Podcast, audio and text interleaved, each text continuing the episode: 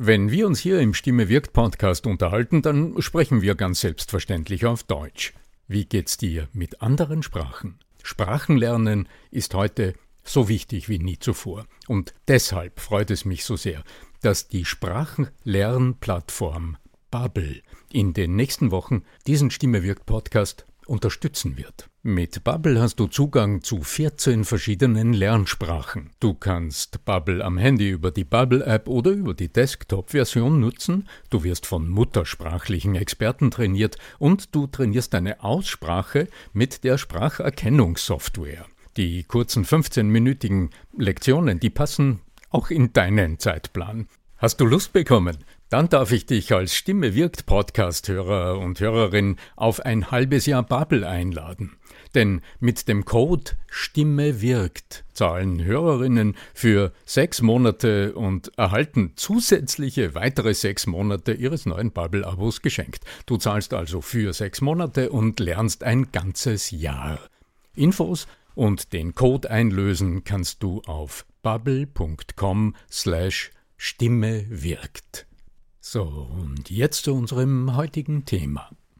Wir wollen nicht, dass du dich änderst, sondern so bleibst, wie du bist. Mit ein bisschen mehr Energiesparmodus. Gib bei der Mission 11 volle Power fürs Energiesparen. Dreh ruhig richtig auf, aber dreh die Heizung um 2 Grad runter. Sei ein Warmduscher, aber mach's kurz. Beende die Eiszeit und lass dein Gefrierfach nur so dahin schmelzen. Gemeinsam sparen wir 11% Energie mit der Mission 11. Wie das geht, erfährst du unter Mission 11 AT. Entgeltliche Einschaltung des Klimaschutzministeriums. Kennst du das, wenn bei längerem Sprechen ganz langsam die Stimme nachlässt und an Kraft verliert? In dieser Episode des Stimme wirkt Podcasts hörst du drei Antworten auf die Frage, wie öffnest du auch bei längeren Vorträgen, beim längeren Sprechen immer wieder die Energiereserven deiner Stimme und sprichst kraftvoll und motivierend? Bleib dran. Der Ton macht die Musik. Der Podcast über die Macht der Stimme im Business mit Arno Fischbacher und Andreas Giermeier. Für alle Stimmbesitzer, die gerne Stimmbenutzer werden wollen. Es gibt ja diese Redner, denen wir mittlerweile haben da ganz viele ganz viel dran geübt. Am Anfang ganz gut zuhören, die uns mitreißen können, wo am Anfang eine richtige Spannung entsteht. Aber je länger die Rede dauert, je länger der da vorne steht, desto langweiliger wird's und desto spannender wird plötzlich das Mobiltelefon. Lieber Arno Fischbacher, ich grüße dich. Du hast ja schon häufiger die, wahrscheinlich diese Situation von deinen Klientinnen und Klienten, von deinen Kundinnen und Kunden gehört äh, und hast mir erzählt, dass es dir gerade kürzlich wieder sehr, sehr vors Gesicht gehauen wurde, sagen wir es mal so. Äh, ja, vor die Augen ja. äh, im Sinne eines äh, Videos, das ich zur Videoanalyse bekommen habe von einem Kunden, ganz genau. Äh, willkommen auch dir, äh, Andreas, Andreas Giermeier von lernenderzukunft.com. In der Tat kam ein Coaching-Kunde auf mich zu und berichtet mir, er hätte da so eine ganz spezielle Frage. Er empfinde sich selbst rhetorisch ja, gar nicht so schlecht. Und ähm, er hätte jetzt gerade ein Video vor sich von einem längeren Auftritt, von einer etwa 90-minütigen minütigen Präsentation vor großem Publikum. Er ist ein Top-IT-Experte äh, äh, erster Güteklasse, wirklich eine hochrangige Fachkraft. Und ja, er schickt mir das Video zur Analyse und er sagt, er empfindet sich selbst als eher ein eintönig im Lauf des Sprechens. Er hat das Gefühl, er verliert an, an Energie. Äh, nach einem ähm, energiereichen und richtig dynamischen Start hat er dann das Gefühl, irgendwie, ah, er kriegt die Energie nicht mehr richtig hoch. Trotz guter Inhalte hat er den Eindruck, verliert er dadurch seine Zuhörer. Ja, also ich äh, habe mir das Video zu Gemüte geführt wie waren die Eindrücke am Anfang so? Ja, weil du, der, der Anfang sagtest du zu mir, war ja ziemlich okay und vielleicht sogar stark. Ja, es war interessant zu beobachten, denn ich sah es einen sehr professionell gestalteten Auftritt. Das ist ein großes Unternehmen, für das er arbeitet, äh, wo auch äh, dieser Event durchaus offensichtlich sehr gut vorbereitet war. Man sah es auch am wirklich professionellen Videomitschnitt, den er mir hier äh, zur Verfügung stellen konnte für meine Einschätzung. Ja, er startet auch rhetorisch klug. Er hat mit, mit Storytelling begonnen, hat also am Anfang die Zuhörer mit einer kurzen Geschichte abgeholt, hat eine Frage ans Publikum gerichtet, ist in die Interaktion mit seinem Publikum gegangen und hat dann auch rhetorisch, also von der Sprachbildung her, sehr intelligent äh, seine Zuhörer abgeholt, ist in den Dialog mit seinen Zuhörern gegangen. Man könnte sagen, ja, also alles nach Lehrbuch. Wirklich, also Hochachtung habe ich mir gedacht. Er hat offensichtlich im Lauf seines Lebens gut nachgedacht, wie öffentliches Sprechen sprachlich funktioniert. Ich habe einige kluge Sprachbildungen wahrgenommen. Er hat also sehr bildhaft äh, gesprochen über gewisse Strecken und dennoch hat ich beim Zuschauen des Videos, es war ein langer Mitschnitt, ich habe mir herausgenommen, äh, bestimmte äh, kurze Strecken dann zu überspringen und immer wieder einige Minuten konzentriert zu beobachten. Mir sind drei Fallstricke besonders aufgefallen. Also drei Aspekte sind besonders für mich herausgestochen, die nach meiner Einschätzung verhindert haben, dass er im Lauf des Sprechens immer wieder die nötige stimmliche Energie, die nötige sprecherische Energie und Präsenz auf der Bühne wieder hochgeholt hätte. Was würdest du vermuten, also wenn du jetzt so die, die Anlage der, der Situation hörst, was würdest du vermuten, sind denn so die klassischen Missgeschicke oder die Klassiker, die Menschen nicht beachten, wenn sie länger sprechen? Also aus meiner eigenen Erfahrung würde ich sagen, viele haben sich dann äh, irgendwelcher vielleicht sogar Birkenbillschen Tools bedient oder, oder rhetorischen Tools bedient, äh, die dann vielleicht so die ersten Minuten die Aufmerksamkeit ziehen, ja. Und dann verfallen sie häufig zurück in jene Muster, die äh, am Ende nur PowerPoint-Folien in den Mittelpunkt stellen und sie dann langweiligerweise vielleicht raus sich ziehen, äh, sich eher zurückziehen, eher leiser werden, eher eintöniger sprechen. Ähm, so ist zumindest meine Erfahrung mhm. bisher gewesen, dass dies gerade eben gerade bei gut geschulten Menschen sehr häufig der Fall ist, ja. Und je äh, mhm. besser vorbereitet sie sind in, in Hinblick auf die Struktur der Folien und ähnlichem, desto sagen wir so, eintöniger wirkt es manchmal. Und wenn dann ein Witz vielleicht kommt, dann ist er häufig ganz kreislich vorbereitet und so schlecht und so schlecht vorgetragen. Also ich, ich sag, es, es ist äh, besser manchmal äh, manche Dinge auch wegzulassen. Aber das war jetzt nur ein Seitenaspekt. Ja. Wobei das wäre ja manchmal vielleicht sogar gut, Menschen wieder zurückzuholen mit etwas Humorigem. Aber das, das ist so ein Wake-up-Call. Ohne Zweifel, weil das hieße ja dann auch, dass du in einer guten Art und Weise direkt in Kontakt gehst mit deinem Publikum. Ja, und das war ja, was ich gemeint hatte. Wenn sie zu gut vorbereitet sind, dann sind sie eben hm. möglicherweise zu sehr in ihrem Skript und zu wenig beim Gegenüber. Mhm. Ja, ähm, es, war, es ist interessant, du kennst ja meine Arbeitsweise mittlerweile wirklich erstklassig gut, Andreas, durch unsere mittlerweile langjährige Zusammenarbeit. Und sehr, sehr oft arbeite ich mit meinen Kunden vorab nicht an den ganzen Stimmaufwärmdingen und an der Präsenz der Stimme und an diesen Stimmelementen, sondern ich gehe es von der anderen Seite heran und mache meinen Kunden sehr oft zuallererst klar, wie einfach sie über andere Sprachbildung den Ausdruck ihrer Stimme verändern können in einer positiven Art und Weise, so dass sie mitreißender wirken. Auf der einen Seite durch die Art, wie sie es formulieren, was sie sagen, und dadurch ihre Art und Weise sich verändert. Bei diesem, meinem Klienten, war es umgekehrt. Denn von seinem Sprachbewusstsein her ist er heute wirklich auf Niveau. Er nützt suggestive Wendungen, er betreibt dieses Frage-Antwort-Spiel, also aktiven Dialog in der Rede, er baut Storytelling-Elemente ein, also er erzählt immer wieder aus der Praxis, holt seine Zuhörer durchaus bei Erlebnissen ab, die widerhallen und äh, wiederklingen im Kopf äh, der Zuhörer, alles top. Und dennoch äh, verliert er an Energie. Du hast ein Stichwort genannt und das ist jetzt auf meiner Checkliste der drei wichtigsten Hindernisse, die ihm im Weg stehen, an oberster. Stelle. Das ist das rednerische Zusammenspiel mit den Folien. Oh ja. Ja, natürlich. Also seine Grafikabteilung hat ihm hervorragende Folien gebaut, also alles auf professionellem Niveau. Das war wunderbar präsentiert. Also auch er auf der Bühne mit Licht und Hintergrund und so weiter, da hat alles gepasst. Was aber ist das Ungeschick?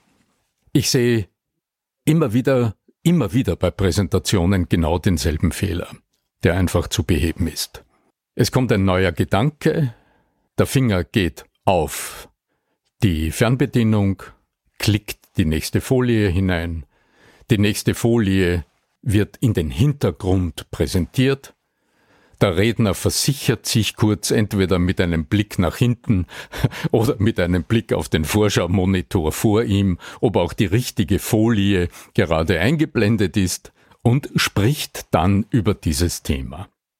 Mhm. Ja, und so normal und so gewöhnlich und so oft gesehen, so ungeschickt. Denn dabei übersiehst du, wenn du so vorgehst, übersiehst du mehrere Dinge gleichzeitig. Das eine ist, in dem Moment, in dem du ein neues Bild zeigst, hat das Bild selbstverständlich, weil es massiv und riesig hinter dir auftaucht, Vorrang in der Wahrnehmung deiner Zuhörer, deiner Zuschauer. Also mit anderen Worten, alles blickt auf die Folie. Ja, und du bist, wir sind jetzt natürlich schon in, in einem highly advanced, also sehr fortgeschrittenen Bereich unterwegs. Die Regel ist ja, dass äh, du nicht ein wirklich nur mehr aussagekräftiges Bild siehst, sondern eine Menge an Text. Und der Text ist meistens das, der dann in den nächsten drei Minuten vorgelesen wird. Und das ist natürlich noch viel dramatisch, noch viel schlimmer. Also ich erinnere mich, äh, äh auch äh, unter anderem gibt es ja auch dieses, dieses Nie wieder PowerPoint von Matthias Pöhm, also dieser, der hat die Anti-PowerPoint-Partei damals gegründet gehabt, glaube ich. Ja. Also es gibt da ja wirklich äh, Sündenfälle noch und nöcher. Also du, wir sind jetzt wirklich highly advanced unterwegs. Also zu viel Text killt sowieso. Und deswegen, du hast gesagt, das hat ihm eine Agentur gemacht, beziehungsweise seine Abteilung. Liebe Grüße an Matthias Gardner, ja. Also es, es geht natürlich immer weit mehr, als so manche meinen. Ja. Ja, wobei diese Folien gar nicht übel. Nein, nein, das war mal klar, aber ich sag, wir, wir haben ja jetzt viele Zuhörerinnen und Zuhörer zu Hause, die jetzt nicht gerade Abteilung äh, extra dafür bereit haben, vielleicht zur Verfügung haben und ba, ba, ba, Personalunion. Ja. ja. Ja. Das wäre der Worst Case überhaupt. Aber ich habe eingangs gesagt, ich habe es tatsächlich mit einem Kunden zu tun, der auf einem wirklich hohen Niveau bereits spricht und präsentiert. Und seine Folien, muss ich sagen, haben grundsätzlich das, worüber er gesprochen hat, das hat es sehr unterstützt. Das war auch eher bildlastig. Es hat zum Teil Atmosphären geschaffen und hat wenige Informationen pointiert und auch bildhaft dargestellt.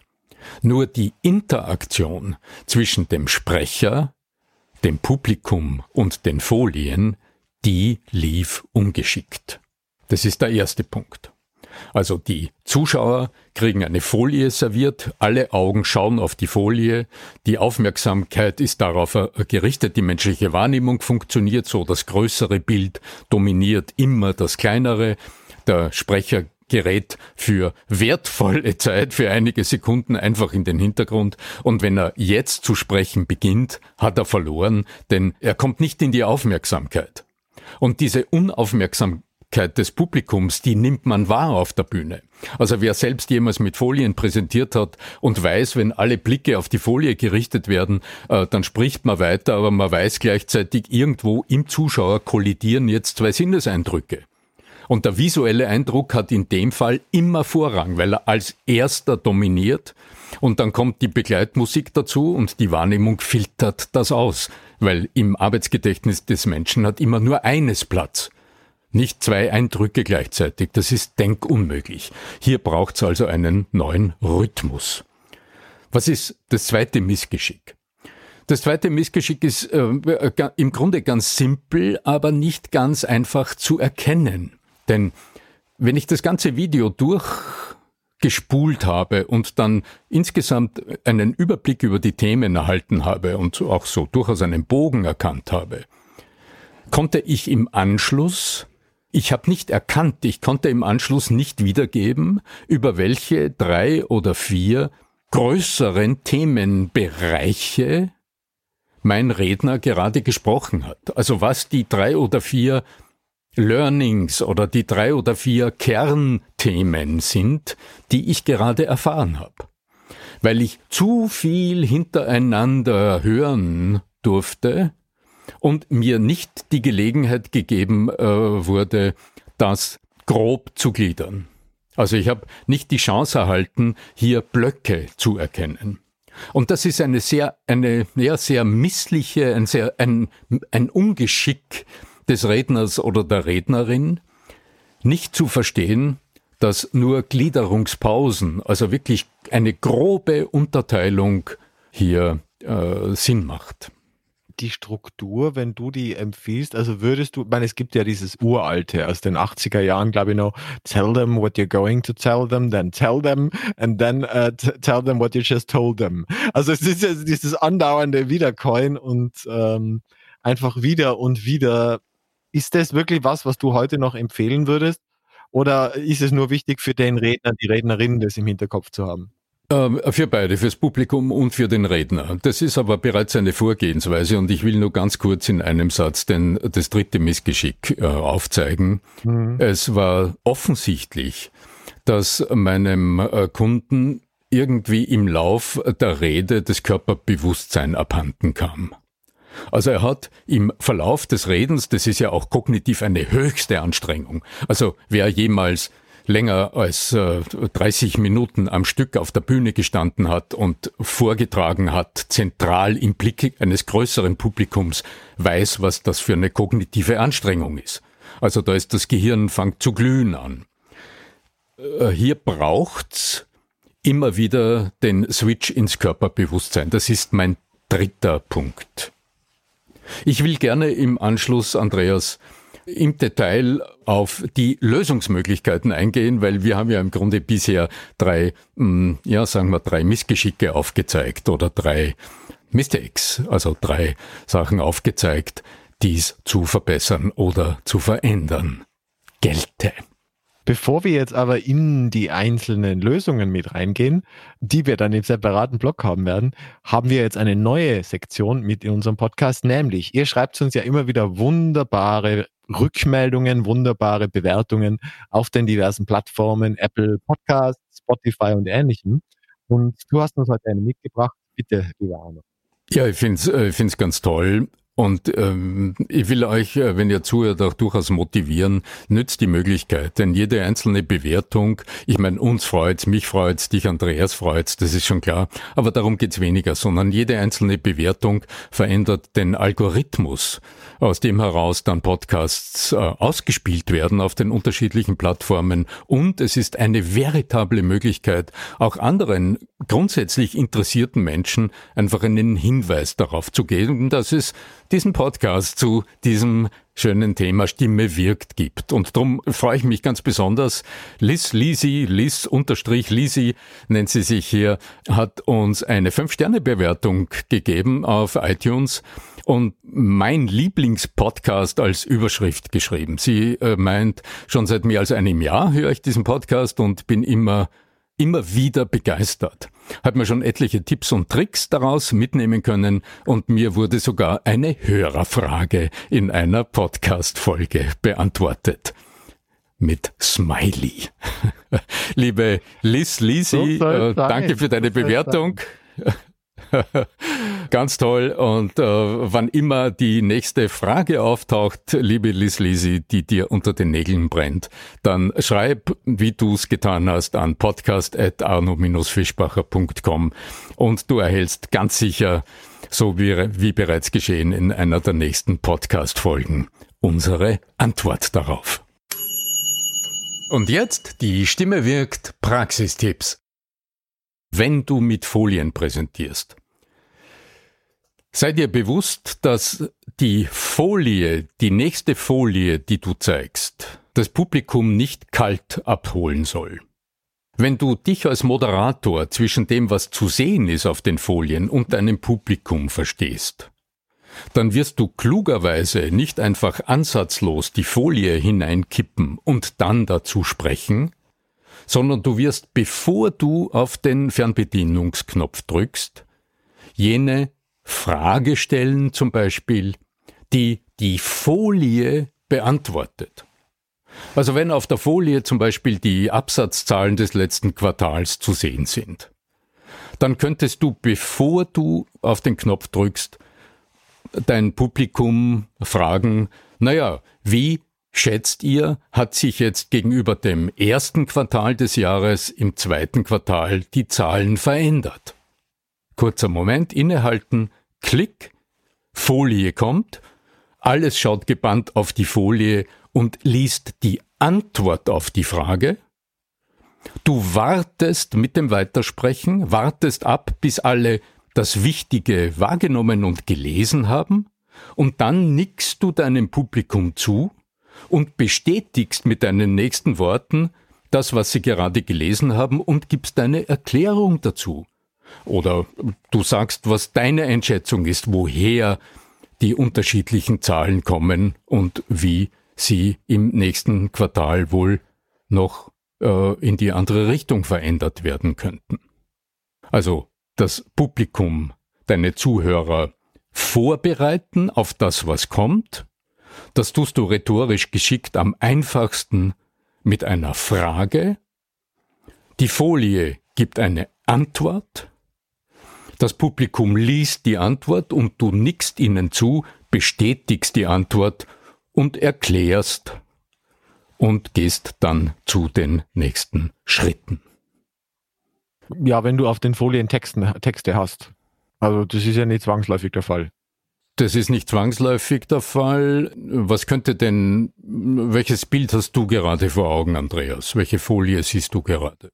Also im, wenn wir jetzt im Business-Bereich bleiben, könnte man ja irgendwelche Konsumenten abbilden oder irgendwelche Vorgänge im Betrieb abbilden oder auch, mhm. wenn wir in, in Grafiken mhm. denken würden, dann vielleicht irgendwelche Quartalszahlen, wo sich Veränderungen in der Steigung irgendwelcher Graphen niederschlägt oder oder Personen. Also es gibt ja äh, vielerlei Varianten, die jetzt da äh, draufstehen könnten. Ja?